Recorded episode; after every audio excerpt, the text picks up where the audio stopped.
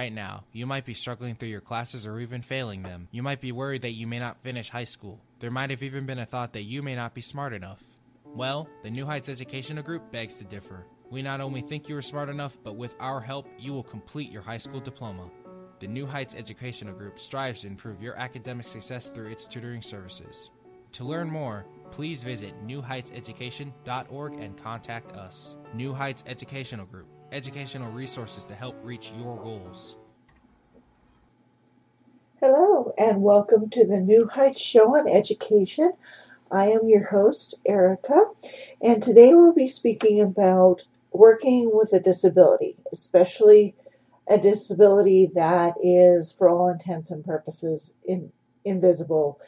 Um, you know, the work world offers several challenges that are a little bit different um, for someone with an invisible disability, such as a mental health disability.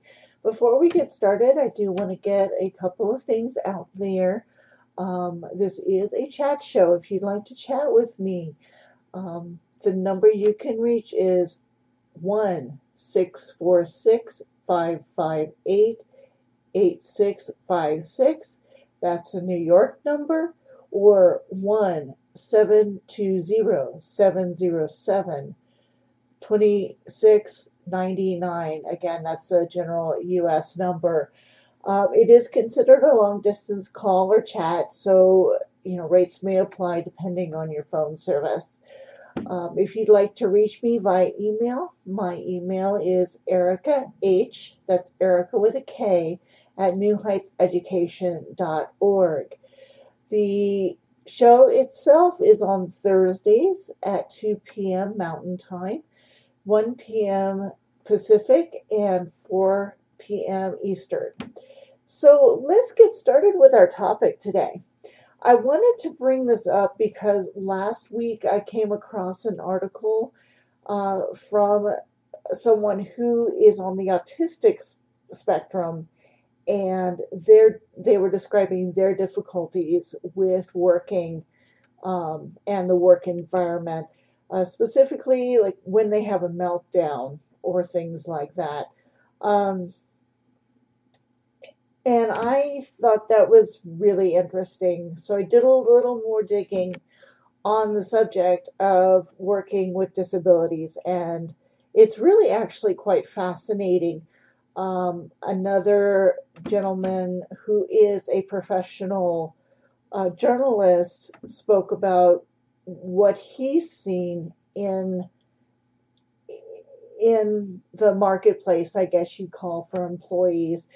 He was talking about the fact that businesses often have ways of weeding out the disabled just by the way they frame their advertisements. Um, he used a description that stated, you know, must be able to meet deadlines on time, but then went further and said must be able to lift 25 to 50 pounds, must be able to access a non ADA approved building, which is interesting. I've never come across that. Um, you know, and I can tell you from my work experience that I actually have come across these issues. Um, due to my disability, which again is cerebral palsy, and it is primarily cognitive, um, which means that my brain is slower than the average. Um, I tell people that most people are working with Windows, I'm working with DOS. So when I look at a job ad and it comes up with something like uh, multitasking, uh, fast paced environment, detail oriented, I cringe inside, honestly, because those are things that are actually very difficult for me. Um, I cannot work in a high stress environment, um, my brain tends to shut down and then I start making a lot of mistakes. If I'm in a, you know, a fast paced, fast turnaround environment. Um, detail oriented. I'm I'm just not. I do see the bigger picture and I aim for that generally speaking. Um, you know, there are other other little tricks that I see in ads. Um, another one that gets you all the time as far as being disabled, uh, you know, in a work environment is the term other duties as assigned. Well, that kind of gets the employer off the hook because other duties as assigned could be anything. And you're kind of stuck with it in that they can go back to you. If you don't perform up to their standards they could go back to you and say well you know in the ad there was this line other duties as assigned and so we are allowed to assign you this duty. Um, you know it doesn't matter if that is something you can accomplish or accomplish in the time frame that we want. Um, yes, according to the ADA, the Americans with Disabilities Act, um, employers are required to offer accommodations to disabled workers. I'm not saying that all businesses are like this by all by any means, but you have three types that I can see the businesses that are honestly willing to work with disabled folks and they do, you know, try their best and they do uh, provide reasonable accommodations. Um, and, you know, everything works out fine. The second group do want to do their best. Um, and they offer accommodations, but those accommodations aren't a good fit for the disabled person. They're not enough um, you know, it even with the good intentions, the accommodations offered may not be adequate for that specific disabled individual. Um, and then there are the businesses which don't care, frankly, and they will perhaps give a nod toward that ADA spe- specification, but will not change anything in the environment to accommodate the disabled worker. Um, pretty much, you know, oh, this is the way the culture is, this is the way the job is, you know, suck it up and deal with it. Um, I am from the United States, uh, so forgive me. I I work with this frame of reference, but in the US, we have a historic mythology, I'll say, of, you know, if you only work hard enough, you'll make it. If you only do everything right, you'll make it. And if you have to struggle, or if you don't, or if you fall short, of whatever goal that you're trying to reach, it's your fault. Um, it's the bootstrap mentality. Um, I've seen a lot of folks that say, well, you know, just power through it. Um, and I did. I did in my early years of work, I did try to power through it. I ignored my disability. I said, oh, well, you know, my disability is mild, so it really shouldn't affect me. Um, that's not the truth. I cannot do timed tasks, I can't do tasks quickly. Um, I've learned over the years that, you know, I don't have the mental capacity to do certain things. Um,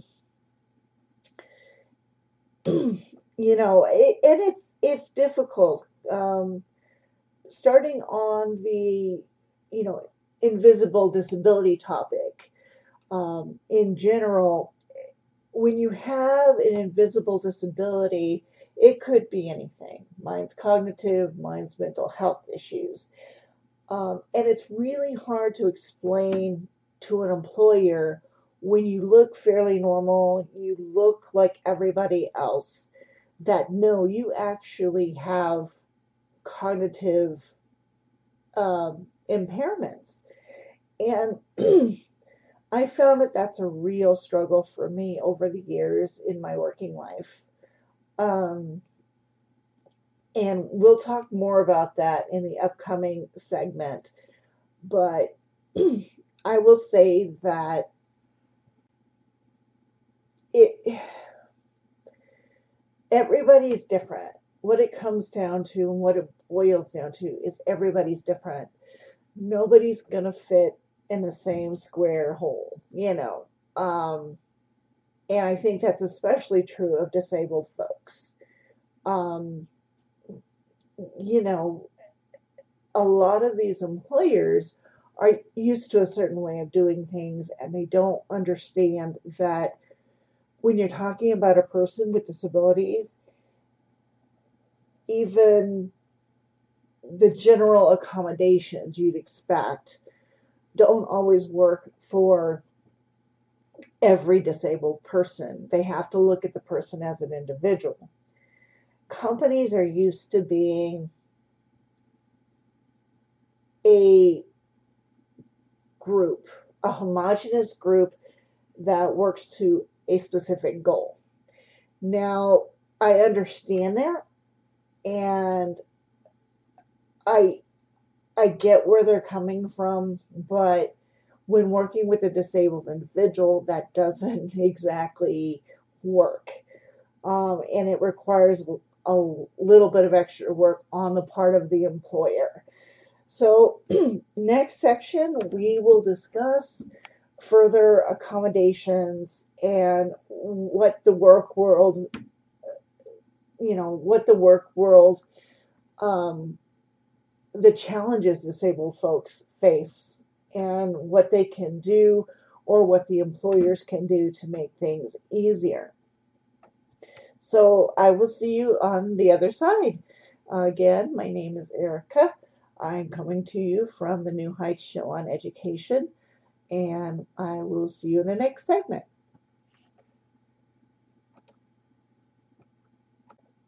Hello, and welcome to the second segment of our discussion on working with a disability. My name is Erika. This is the New Heights Show on education. Uh, last segment, we were talking about disability and how that affects a person's work, um, specifically, uh, folks that don't, that the disability is not immediately obvious if, of course, a person comes in for an interview and they have a cane or a wheelchair, the employer is going to know automatically that you know you need you, you will need accommodations. This isn't quite the same for folks with, say, an autistic um, issue or a mental health issue um, or traumatic brain injury could be another uh, way in which someone could have a disability that isn't immediately obvious. Um, I will tell you that my CP, my cerebral palsy, is mild. So employers, some employers see it, some employers don't.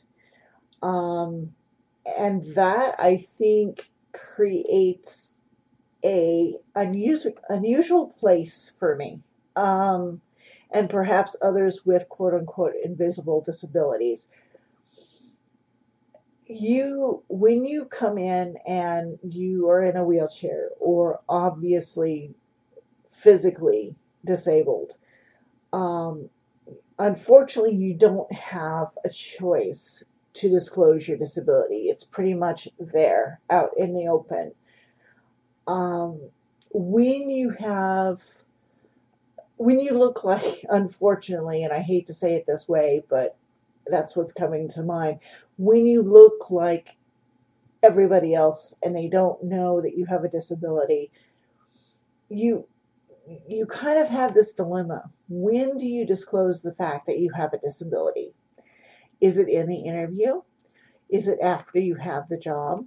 Is it never? And you just hope that you know your disability doesn't affect your work. Um, I've worked with DVR, the Department of Vocational Rehabilitation, which is, if you're not in America, every state has one. Their job is to help disabled people get employed. Their advice to me was not to reveal this, my disabilities until after I got the job and then ask for accommodations. Um, I've done both. I've disclosed in interviews and I've disclosed after I got the job. I will tell you that my experience is if I disclose in an interview, I don't get a call back. Unfortunately, that's true. Um, you know, folks with disabilities, I think, unfortunately, a lot of employers, not all, but a lot of employers, either don't think a disabled folk a person can do the task that's assigned to them, or they think that the granting accommodations is a burden and could also be a you know a drain on finances and that's something that I frankly I think needs to change. Um, but you know, again, I say this is not all businesses, but this is something that I've encountered. Um, people who are mentally dis- disabled um, may need something that's tailored to them. Um, for me specifically, I'll be open about this and I'll say I have severe anxiety. If you've listened to my previous podcast, you'll realize I told you, you know, I was pretty open with this up front. I have had a panic attack at work. And as I mentioned in the last segment, um, that was primarily due to the fast paced nature of the job I was in at the time. Um, and the incredible pressure to perform. Um, we had metrics that we had to meet um, on every on any given day, and that was difficult for me. Um, I just could not keep up the pace. Um, I know that what my employer sees is not necessarily what's going on in my head. Um, for example, one of my employers said, "Oh, you don't, you know, you don't look busy. You're you look like you're not doing anything." Well, you know, if you catch me in one of those moments, it's I'm processing.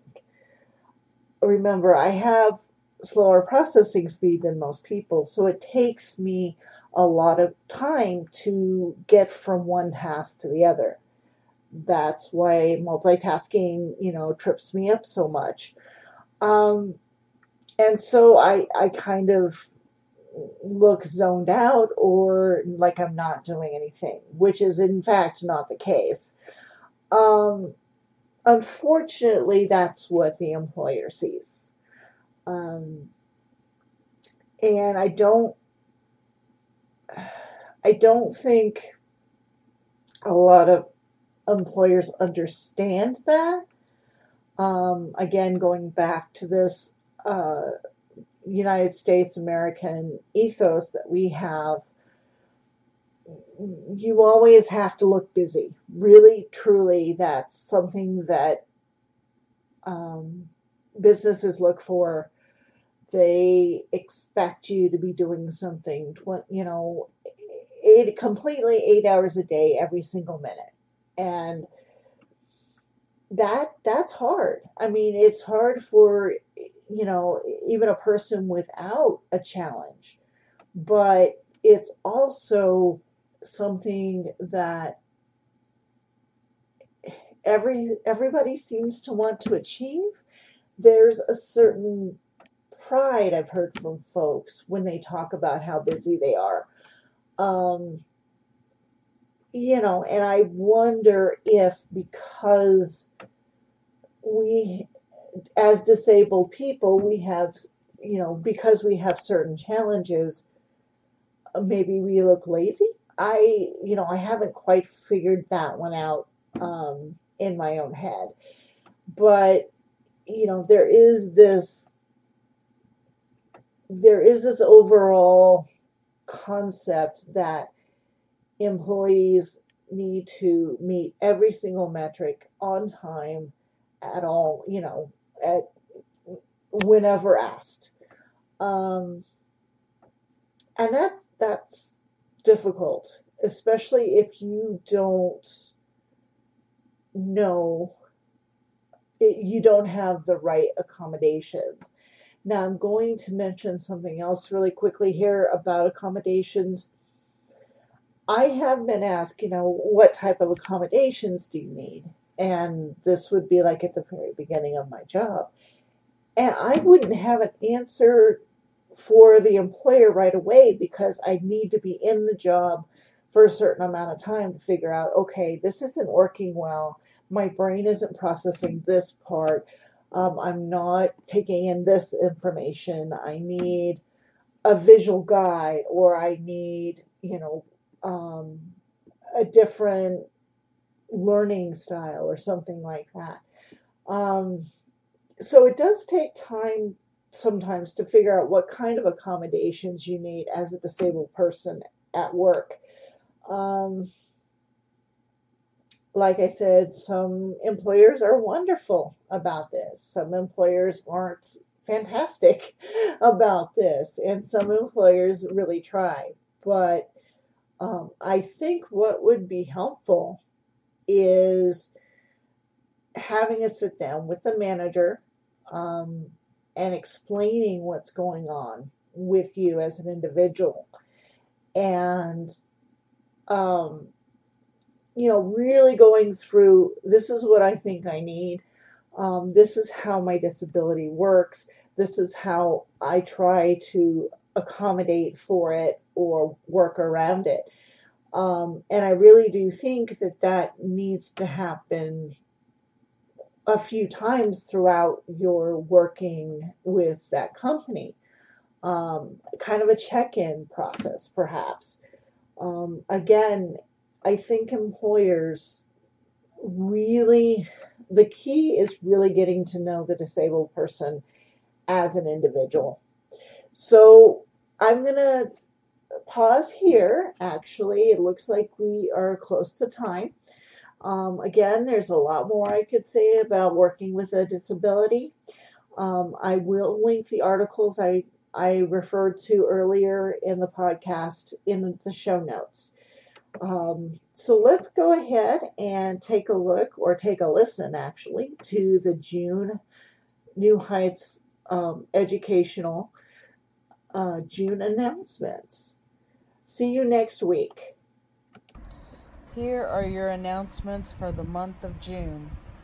Happy birthday to Rachel Fay on June 13th, Geetha Lingasamy on June 18th, and happy anniversary to the New Heights Educational Group. We are celebrating 13 years on June 1st. Tyler Maxie Billings, happy anniversary for one year of service on June 18th.